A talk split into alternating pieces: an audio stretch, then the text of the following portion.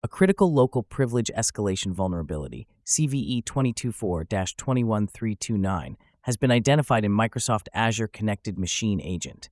Microsoft Outlook is affected by a critical vulnerability, CVE 224 21378, enabling remote code execution through data manipulation. CVE 24 21367 exposes a significant remote code execution risk.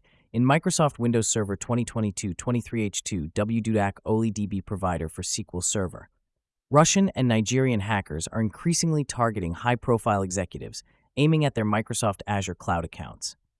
Lastly, a denial of service vulnerability, CVE 2024 21343, was discovered in Microsoft Windows Server 2022 23H2's network address translation mechanism, though it currently lacks a known exploit.